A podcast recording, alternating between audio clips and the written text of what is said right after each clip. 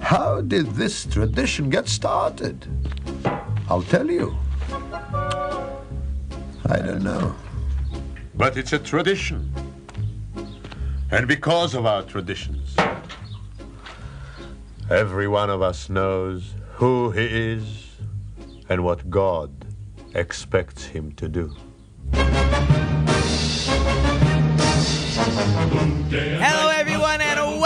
Let's Talk Torah. I am Rabbi Tzvi Jacobson with NRM Streamcast, and we'll spend our time talking Torah, learning stuff, and having fun while we learn. If you'd like to contact us or call into the show, you can call at 844 999 9249. That's 844 999 9249. Or you can always email, send something to my mailbag at let's talk Torah at gmail.com. Let's talk Torah at gmail.com, and I will answer as many questions as I can. So, uh, you all know I'm a teacher, I'm a fundraiser, and I, I just had just a, a beautiful story come my way this week. Such a beautiful story, worth sharing. So, again, I'm a fundraiser. This is a big fundraising season for us, even with Corona. So, I'm calling a grandmother of the school. Normally, I speak to the to the husband. He hasn't been well. He may have had a stroke. And I'm we're talking. So she tells me the most amazing story. Now I'm gonna add parts to the story that she didn't say. She just had to tell me the gist of the story. So those who are in school, those who are educators, those who are teachers, there are always those children that school is not their thing. Whether they're learning disabled, whether they have focusing issues, whether there's anxiety issues. There's, you can ask the psychologists. We've had them on, the psychologists and the social workers, and and there's all kinds of children out there. School is a box. Some people fit in the box. Some people do not fit in the box. And those who really don't fit in the box, they they they do suffer for the first you know 18 years of their life. They they can't do the things that they might be very good at, and we give them a hard time. How come you're not able to sit in the desk for three or four hours straight without moving? And how come you can't write down all the answers? And how come you can't uh, focus and, and be a soldier and act like a robot? Not, not everyone could do that. And that was a little overblown in the story, but you get the picture. So there's a child, there's really a, a few of them in the same family. They have certain learning issues, certain focusing issues. School was not for them class not for them. They're forever getting thrown out of class. They don't have an off button. They could be in a room understanding how to behave and they say the most inappropriate things out loud. They have to be sent to the office. They have to be sent home. Um, one of these children I know, high school didn't work. I think he was in and out of two or three different high schools. The parents figured it's not worth it. He cannot function in school. We'll just have to get him working. We'll we'll uh, apprentice him out. Whatever we'll do with him. Most of us look at that child and say, Nebuch, that child is finished. Poor parents, he probably won't even be religious. He'll probably get into drugs. He'll probably get into gangs. There's, there's no hope for this child. That, unfortunately, is the, the natural first response to such children. Okay, now we'll continue with the story.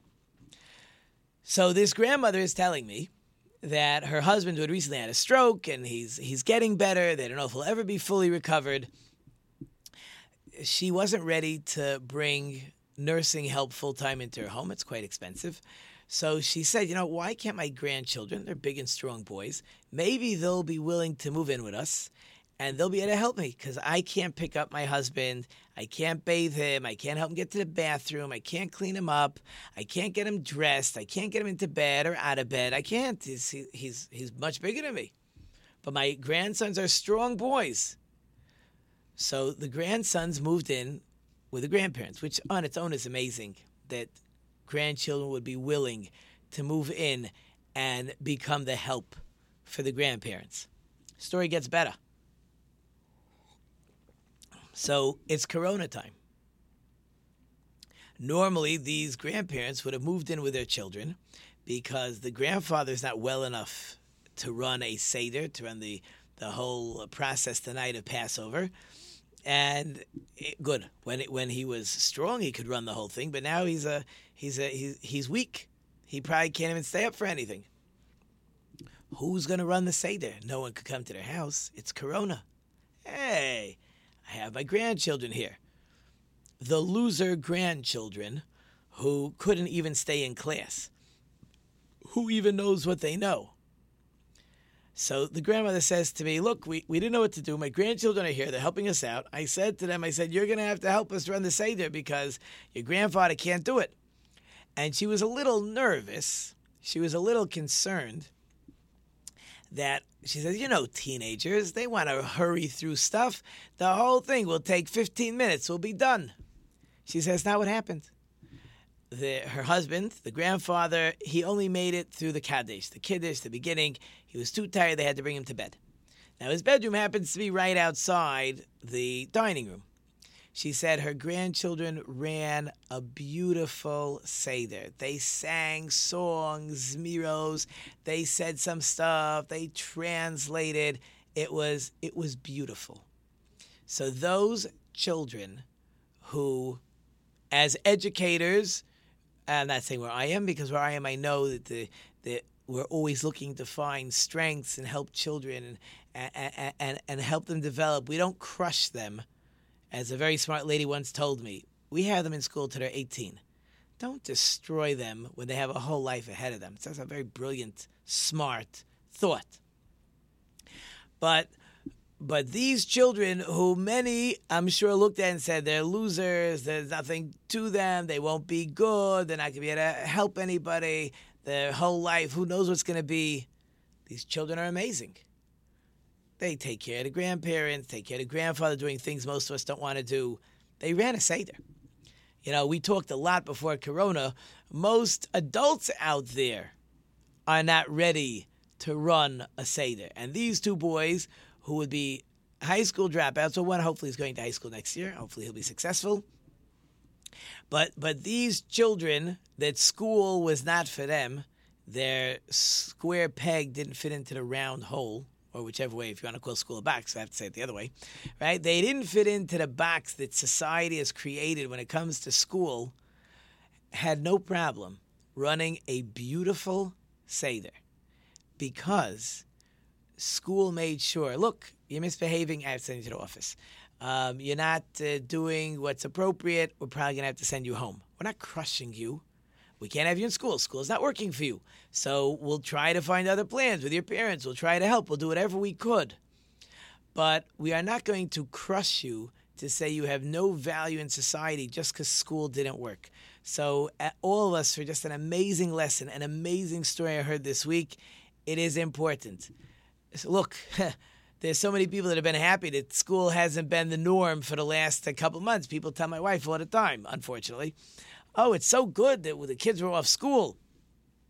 Uh, no pressure in the morning. The kids can eat. They they go at their own speed. It's been so nice.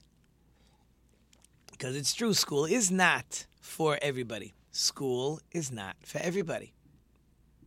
And we're going to be getting back into school in September. Yay! The the governor has allowed schools to open in September. I'm not sure what that means yet, but at least schools will open.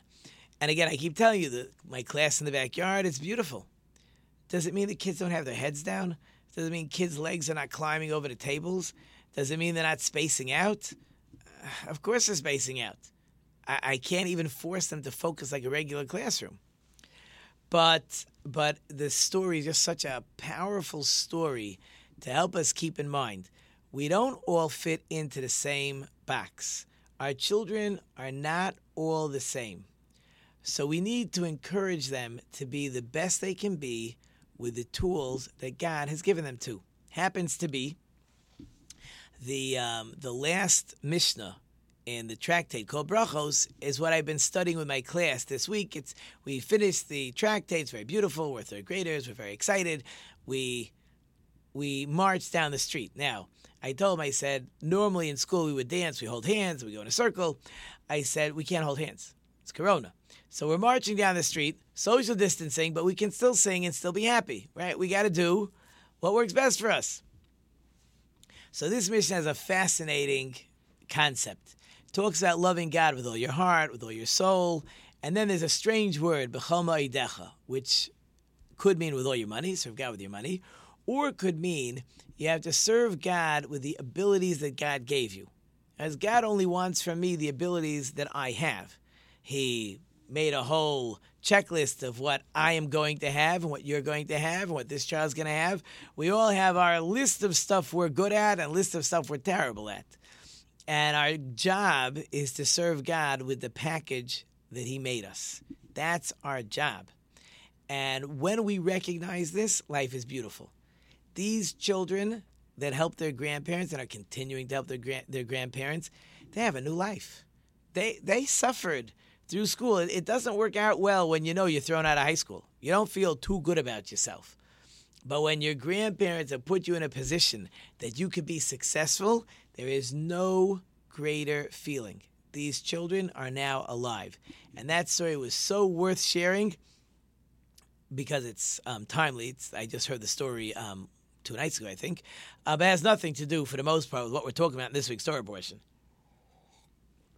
But maybe it does. Let's think. So, if you missed the beginning of this week's Torah portion, listen to the last show. Um, the beginning of the Torah portion, the Jewish people send spies. They come back, they slander the land, give a bad report. The Jewish people cry all night. God says, You want something to cry about? You're going to cry. That This was the night of Tisha B'Av, by the way, the saddest day on the Jewish calendar because of this crying. You want to cry? I give you what to cry for, God says. Um, so God says, You're not going into Israel. You don't want, you get what you ask for. So this generation is not going into Israel. They're gonna it's gonna take 40 years till God kills all of them, and the new generation, the children, will go in to the land of Israel. So God gives the Jewish children, the Jewish people three, well, probably more, but three special commands in this week's Torah portion. Part of it is for them to have the hope they know we're not going in now, but when you get to the land of Israel, you have a lot of new commandments. So those three commandments are what's called challah, what's called nischayayin. I'm going to translate. Don't worry. And tzitzis. So we're gonna we're gonna take our time talking about these three different commands. But as an overview, challah is when you make dough.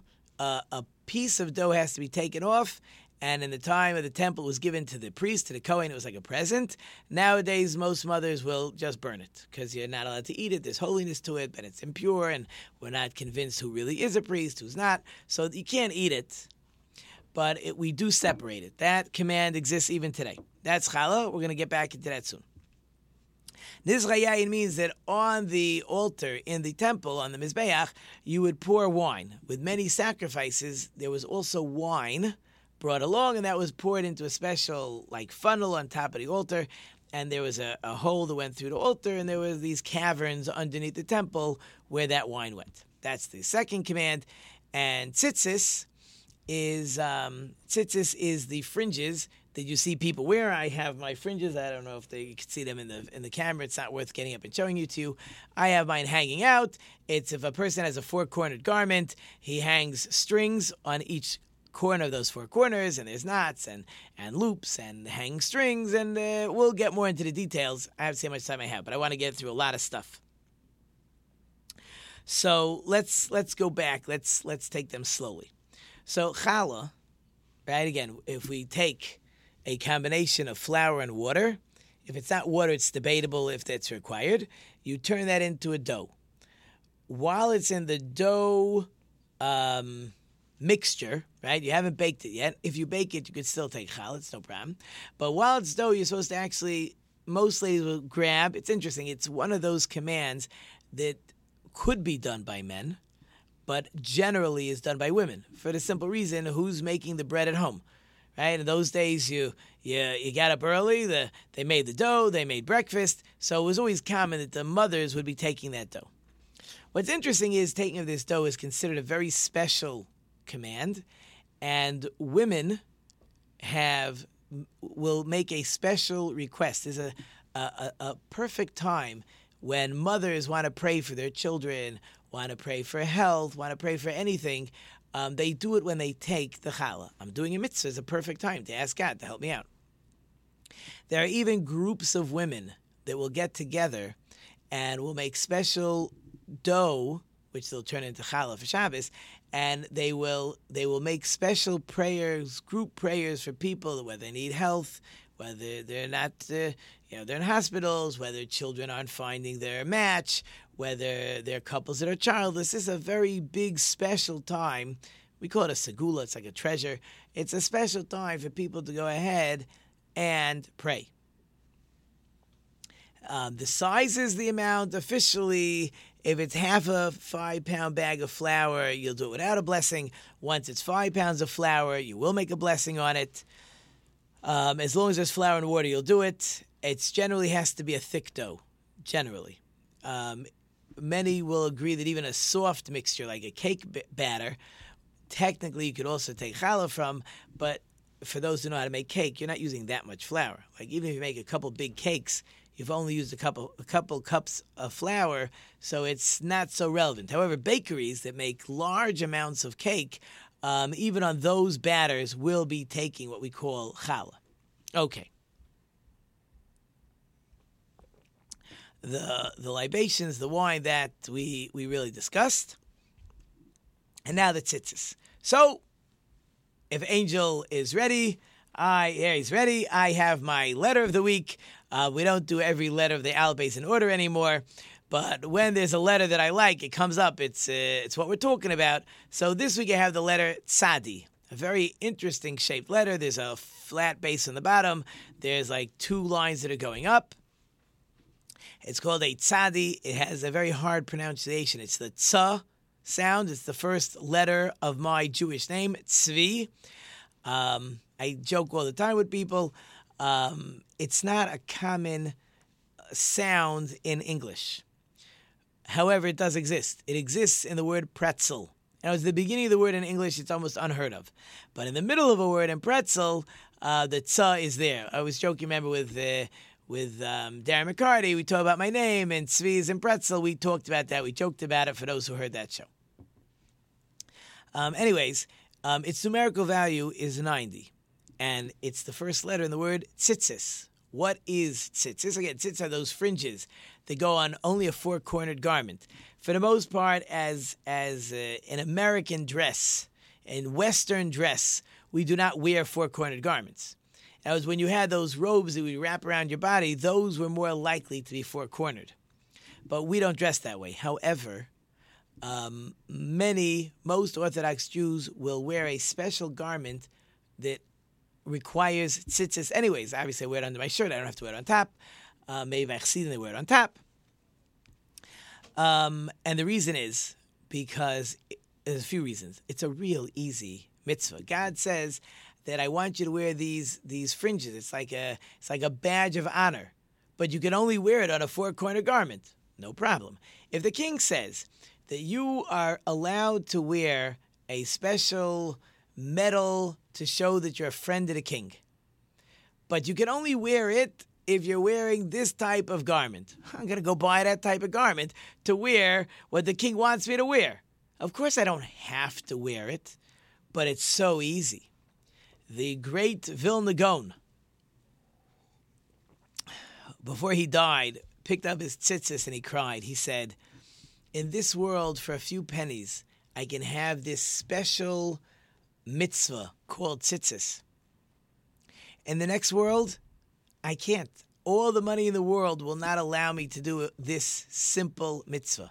I have to do it in this world. And once this world is over, whatever I accumulated as far as good deeds, mitzvahs I accomplished, everything else, it's too late, which is really something always important to think about. Now, tzitzis, by the way, uh, generally translates as to look because I'm actually supposed to look at my tzitzis, and by looking, I will remember the commands. Now, it's interesting. You can only remember something that you know, right? If you studied all the commandments and you look at the tzitzis, the tzitzis can remind you about the commandments. If you never learn the commandments, it's like you're putting a string on your finger, um, but you didn't have a reason to put it there. So it can't remind you of something if there was nothing to remember. So, too, the tzitzis can help me remember stuff if I went ahead and I have something to remember. Now, it happens to be very interesting. Um, the the um, it says like this. Just think about this. The the ninth plague in Egypt was darkness. So it says, why was the ninth plague darkness? So it says like this. We're going to backtrack a little bit. Um, there, it, some people actually says in the verse to see, to look at the tzitzis. So there are people, if you've noticed or not, I'm telling you now, they'll put the tzitzis right over their eyes. They'll look very closely. So it says it's a protection for blindness. So why? Why is there protection for blindness? I mean, uh, you know, it's holy stuff. Okay, fine. But why is it a protection for blindness? So there's a Rabbi Zilberstein. He has he's written many. I don't know. He writes. They write all his stuff. He's piles of books of stuff he said. So he says like this. Let's go back to us telling you about uh, the darkness, the ninth plague in Egypt. Why did the Egyptians deserve to be in the dark? They can't see. So he says because they didn't remember that Jacob came down and save their country from just being destroyed by having the water overflow. Right? The story with Jacob and Joseph and the seven years of plenty, and then the hunger came, and when Jacob comes down, the hunger is over. So the Egyptians enslaved Jacob's grandchildren and great grandchildren. How could you enslave the grandchildren of the person who saved your country? Oh, because you chose to forget. People who choose to forget, the punishment is blindness. Okay, now very good. We just said the whole idea that I wear tzitzis so I can remember, right? So those who who do things to remember God's commands, to remember what God wants, so you'll be blessed with eyesight. Amazing. There's all kinds of stuff with the tzitzis, uh, with talesim. So just a, a, a, very beautiful story. We'll probably have to end with his story. There was a great rabbi by the, his acronym was the Taz. He's a commentary on the what's called the Shulchan Aruch on on the on the code of Jewish law. Here's a big rabbi, and he wore an old tattered prayer shawl. A talis is a prayer shawl. So he wore an old tattered prayer shawl, and the community said, Rabbi, it's not nice. You wear it, it's old, it's tattered. We would like to buy you a new one as befits a person of your stature. So the Taz said, Thank you very much, but no thanks. Why? He said, You know, there's a custom. The custom is that men are buried in their prayer shawl.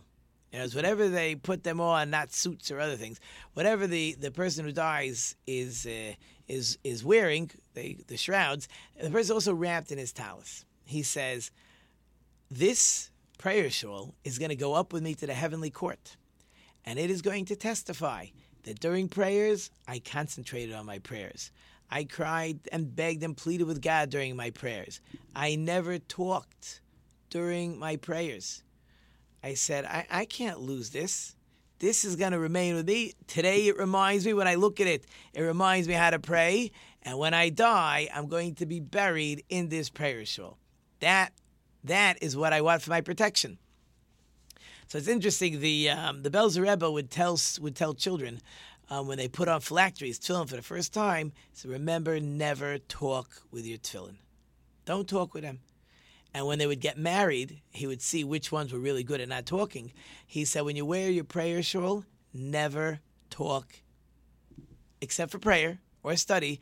Never talk when you're wearing your prayer shawl. First of all, make your, your davening, your prayers beautiful. But more than that, when you're going to go to the heavenly court, when everybody everybody dies, right? We all think we're not dying, but everybody dies. You're going to be wrapped in that prayer shawl, and you're going to go in front of the court and the court's going to want to discuss your life. And you're going to say to the heavenly court, you're going to say, you know, in this prayer shawl, I only discuss prayer and Torah. If you don't want to talk prayer and Torah, I'm wearing my prayer shawl. I can't talk to you. As a matter of fact, interesting in France, the custom was about 800 years ago that the father would they would they would make a coffin out of the dining room table and bury the father in it. So first of all, the father would make sure to only do appropriate things around the table. And it was sort of like it would accompany him, right? This person's being buried in his table. How did he act around this table? How did he behave around this table? What words did he speak around this table? It's just an amazing, powerful concept of how a person should live their life. And here we go again. My time has flown by. It is unbelievable. As always, I hope you enjoyed it short and sweet. Thank you to my wonderful sponsors and listeners. You know I can't do without you. Thank you to my wonderful production team. We have David Angel in the back. I hope I've left you with some food for thought. Until next time, I'm Rabbi Tzvi Jacobson. You've been listening to Let's Talk Torah on NRM Streamcast. And until next time, don't forget to think about it.